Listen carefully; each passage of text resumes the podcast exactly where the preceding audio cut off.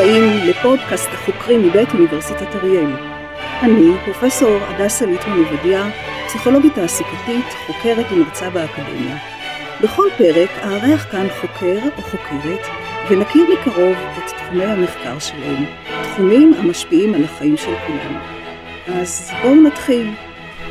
כל חורף בשנים האחרונות אנחנו שומעים על הצפות בערים מרכזיות בישראל. לא נדיר לראות סרטונים של בעלי עסקים מנסים להציל סחורה מהשיטפון, ותושבים שמשתמשים ברפסודה מאולתרת כדי לחצות את הכביש. האם המצב תמיד היה כזה? למה זה קורה? יש מה לעשות נגד התופעה? לשם כך, הזמנתי לכאן היום את הפרופסור אורן אקרמן, גאו-ארכיאולוג, חוקר ומרצה באוניברסיטת אריאל בשומרון, ראש החוג ללימודי ארץ ישראל וארכיאולוגיה. שלום אורן. שלום הדסה.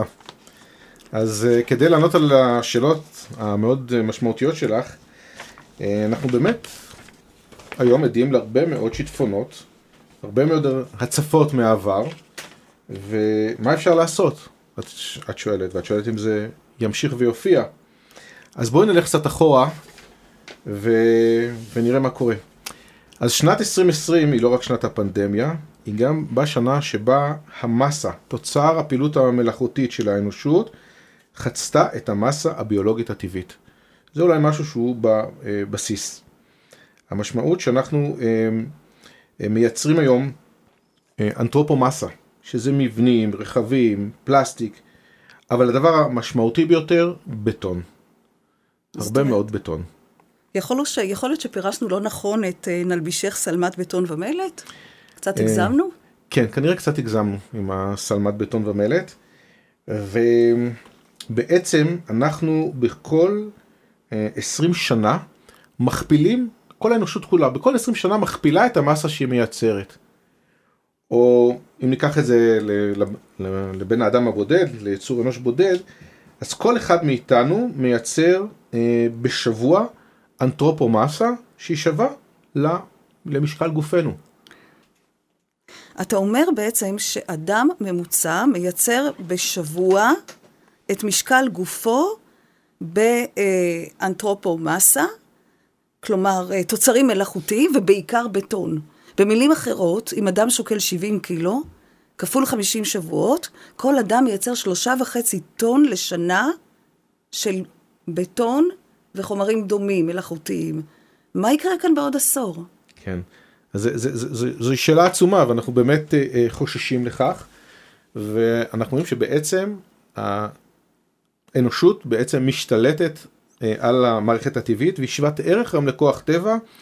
כמו שבעצם אנחנו מכנים את התקופה הנוכחית תקופת האנתרופוקן. מה זה אנתרופוקן?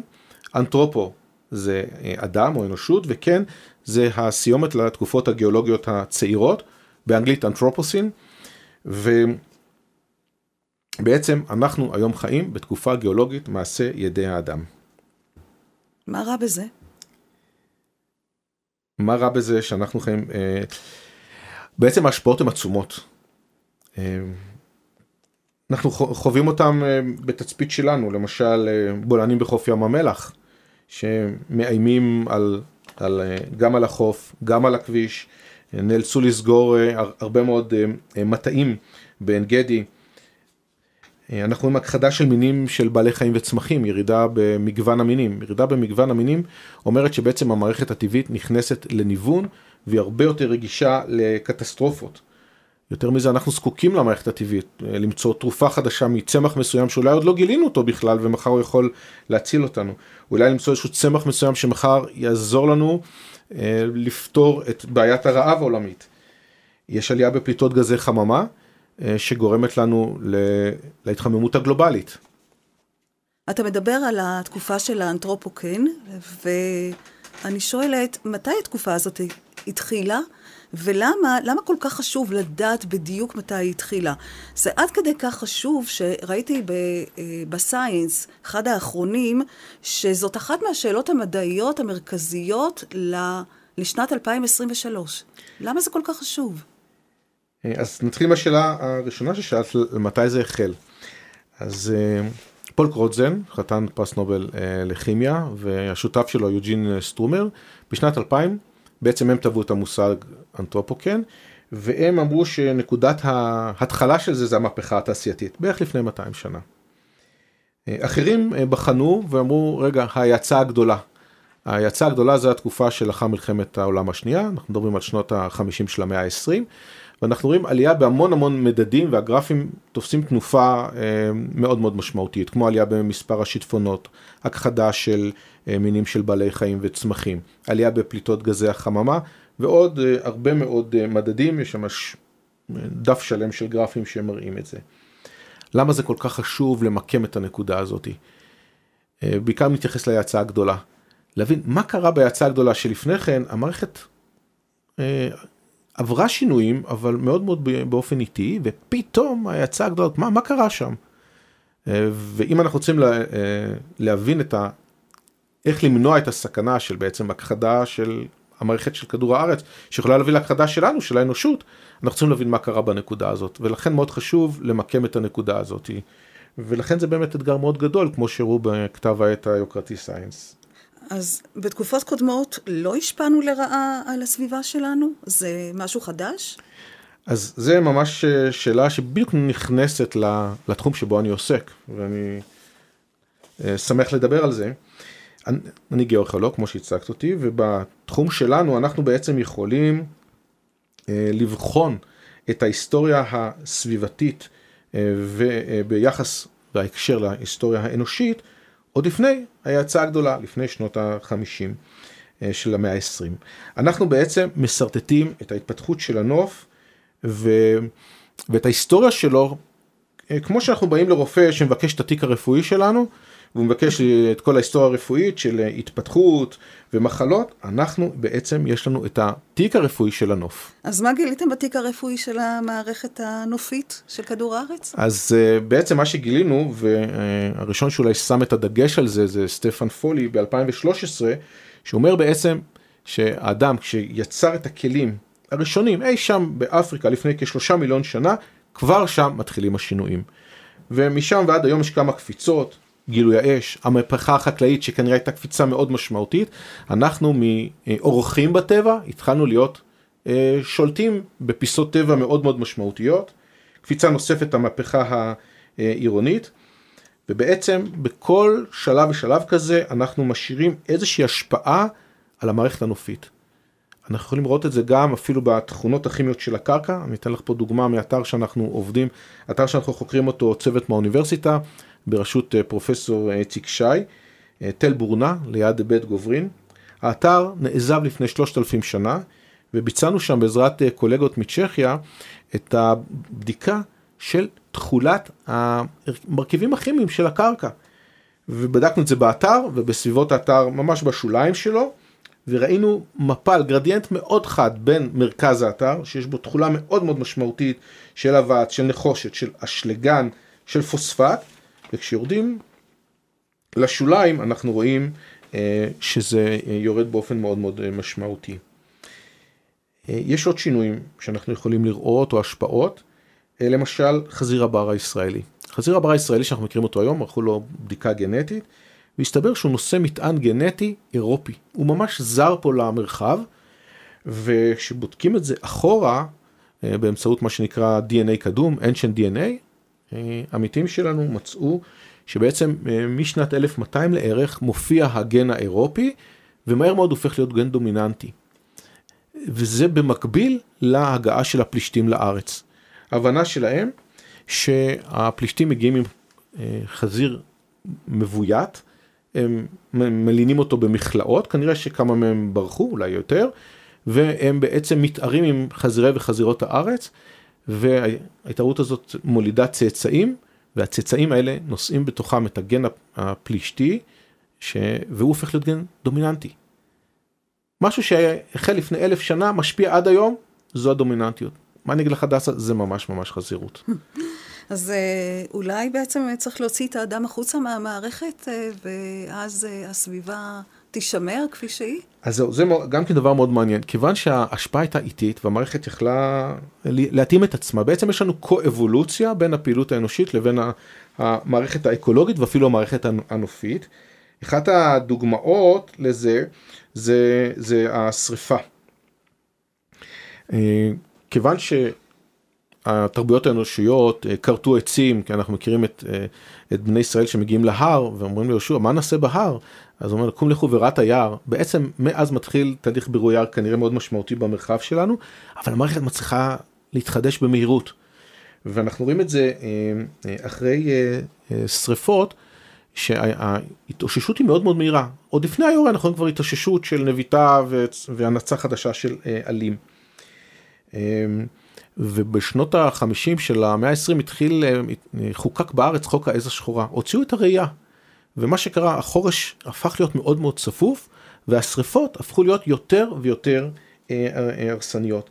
ולמעשה היום אנחנו מחפשים יותר ויותר רועים שיחזרו ויראו בחורש הים תיכוני כדי לצמצם את השריפה, כי בעצם הם מלחכים את העשב שנמצא למטה, את הפריצות הצעירות של העץ מה, אה, מאזור הגזע התחתון, ואז השריפה הבאה היא תהיה הרבה יותר חלשה. אז אולי כדאי להוציא מודעה דרושים אה, רועים ולא דרושים מהנדסי תוכנה. בהחלט, בהחלט צריך אה, דרושים רועים, הם דרושים, רועים וחלילים, ממש דרוש. כן, אז, אה, אז אנחנו רואים שבימים עברו האדם אה, השכיל גם איך לא להזיק, אולי אפילו להועיל לכדור הארץ, למשל על ידי המרעה, כמו שאמרת מקודם. אה, איך, איך, באיזה עוד דרכים שמרנו בעבר על האיזון? ידענו להגדיל באמת את כושר הנסיעה, ואחד הדברים המאוד מאוד, מאוד מאוד מעניינים אותי, זה הטרסות החקלאיות, וזה נכנס למחקרים שאנחנו עושים באוניברסיטה.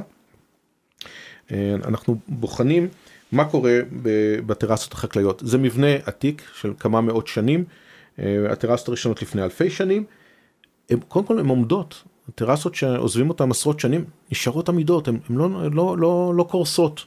זו הייתה הפתעה מאוד מאוד גדולה שראינו. אה, ודבר נוסף, יש להם יכולת קליטת מים עצומה.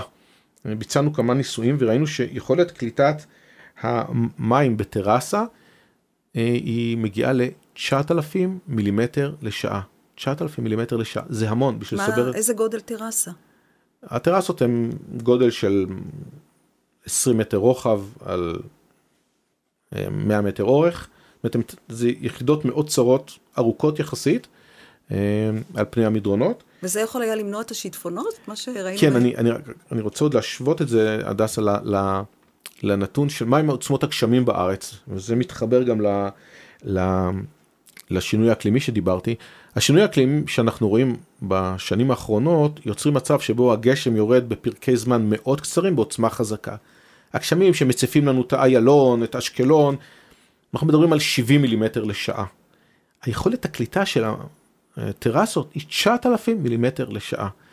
אני, כל פעם שיש איזה אירוע גשם אני יוצא החוצה, המדשאות מוצפות במים, המון שלוליות בדרך כלל לטרסה. אז טרסות באיילון? אתה ממליץ על... אז אני לא יודע אם הם ממש טרסה באיילון, אבל מה שאנחנו עושים, אנחנו לומדים את מבנה הטרסה, ואומרים את המבנה הזה בתת הקרקע של הטרסה, שהוא, יש לו יכולת קליטה עצומה של מים, אותה הייתי שמח לבנות בשוליים של האיילון, או במעלה של האיילון, כדי למנוע מאותן הצפות, להגיע להרים, ואנחנו יודעים שהצפות האלה יכולות גם, לצערנו, לגבות חיי אדם. אז מה הבשורה? הבשורה שאנחנו רוצים לבשר, שאנחנו יכולים בעצם ללמוד את הטכנולוגיות החקלאיות הקדומות, ועל בסיס אותן טכנולוגיות, בטכנולוגיות המודרניות שעומדות לרשותנו היום, לצמצם גם את הסחף אה, וגם את ההצפות. ואני במהלך המחקרים שלי מנסה כבר 20 שנה לראות עדויות לשריפת קרקע בעת העתיקה. אני לא מוצא את העדויות האלה. אני כן, אנחנו כן רואים את זה היום באופן מאוד מאוד משמעותי, למשל, אירוע מאוד מאוד משמעותי שהיה בנחל חרוד ב-2006, אה, נסחפה אה, קרקע בכמות עצומה. אם היינו רוצים להחזיר אותה, היינו צריכים לקחת שיירה של משאיות ממטולה ועד אילת, אה, למלא אותה בקרקעות ולהחזיר את זה לאותו שדה.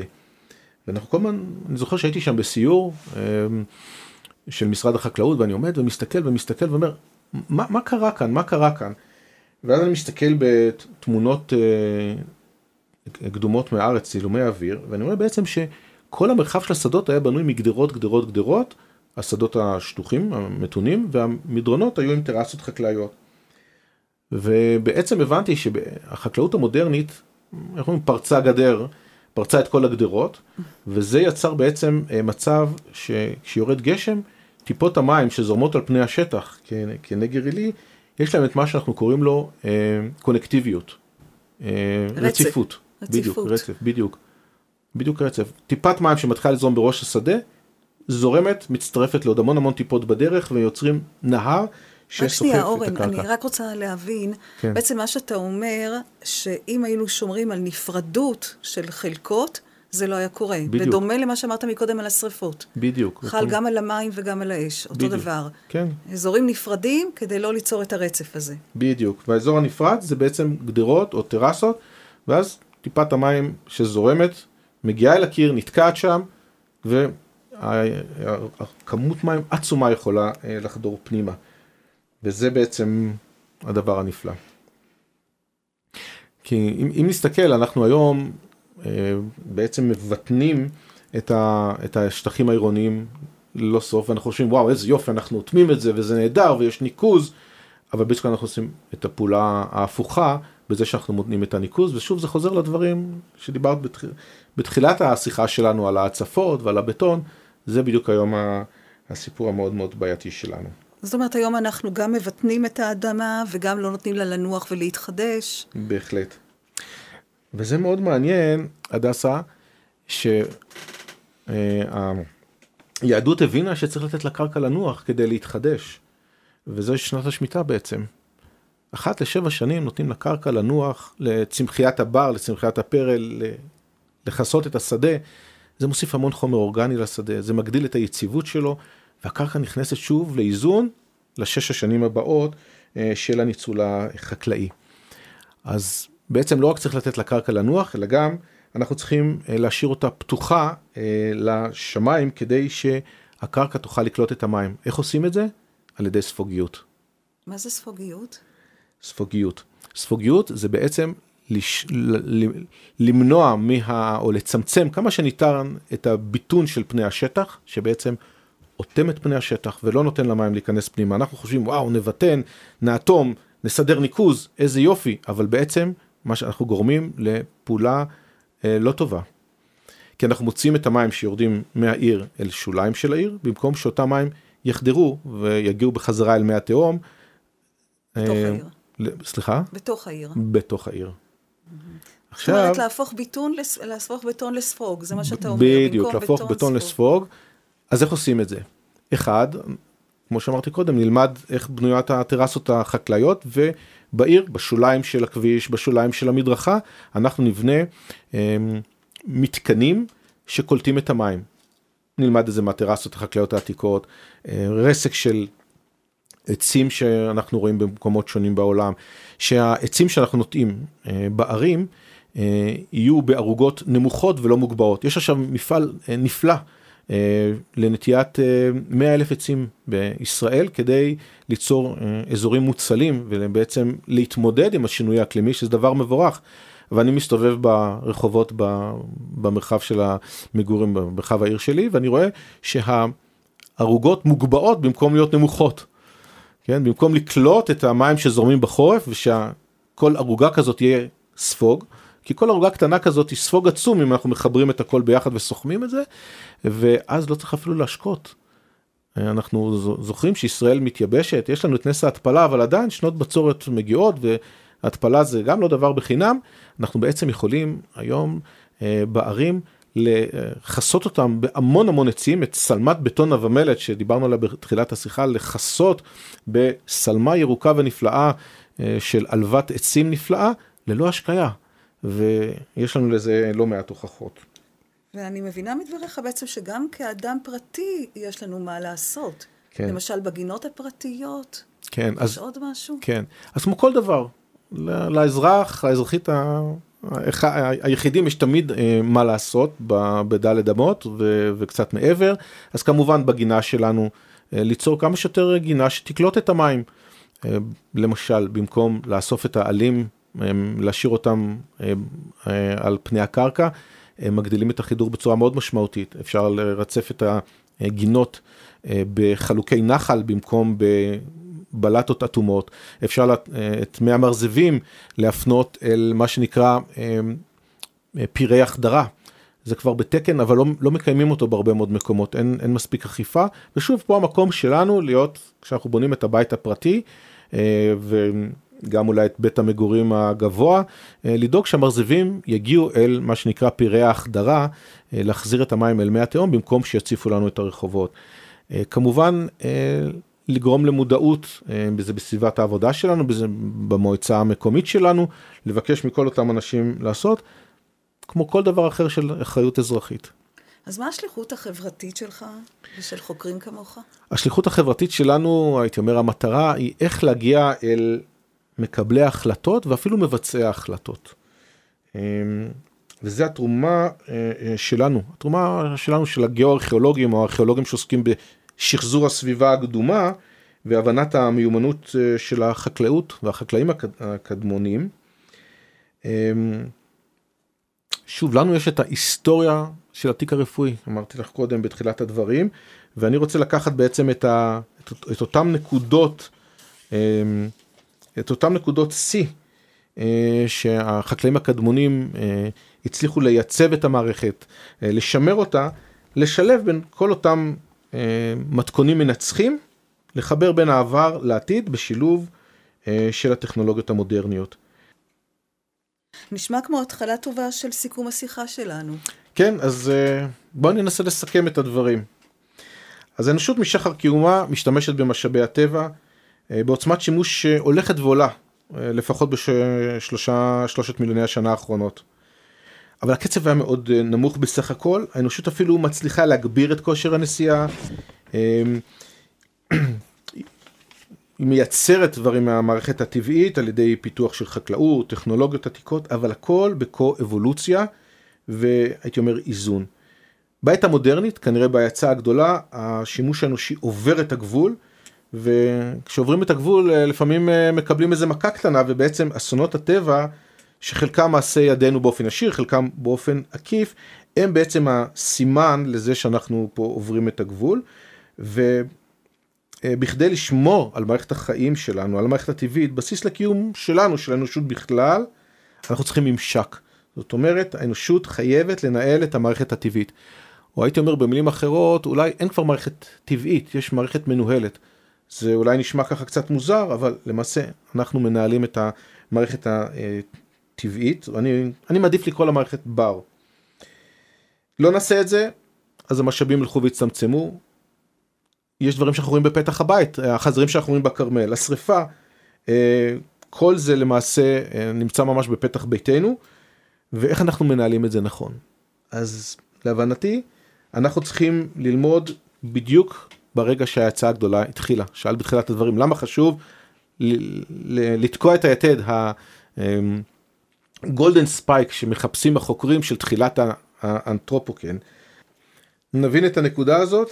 נדע מה לעשות, כי אחרת אנחנו נראה שוב חזירים, שריפות בכרמל, זה הכל בפתח הבית שלנו. צריך להבין מה קרה רגע לפני ההצעה הגדולה, וזה יעזור לנו להתכונן הלאה. אז כמו שאני אומר הרבה פעמים, העתיד שלנו למעשה טמון בעבר.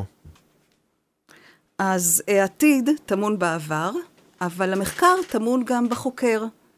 אז לסיום, נעבור לרגע אליך, החוקר. אז בתור חוקרת חוזקות אופי, מנקודת מבט של הפסיכולוגיה החיובית והפסיכולוגיה התעסוקתית, אני אשמח לשמוע ממך מהן שתי חוזקות האופי הדומיננטיות שלך, שמאפשרות לך להצליח בעשייה בתחום שלך. אז הייתי אומר שניים, זה ההתמדה. בלי התמדה אפשר להגיע, אנחנו צריכים לחקור ולחקור ולחקור ולחקור. אמר שתי תכונות, אפשר שלוש. אז זה מצטרף ליצירתיות. וסקרנות. זה הייתי אומר המשולש שמלווה אותי יום יום.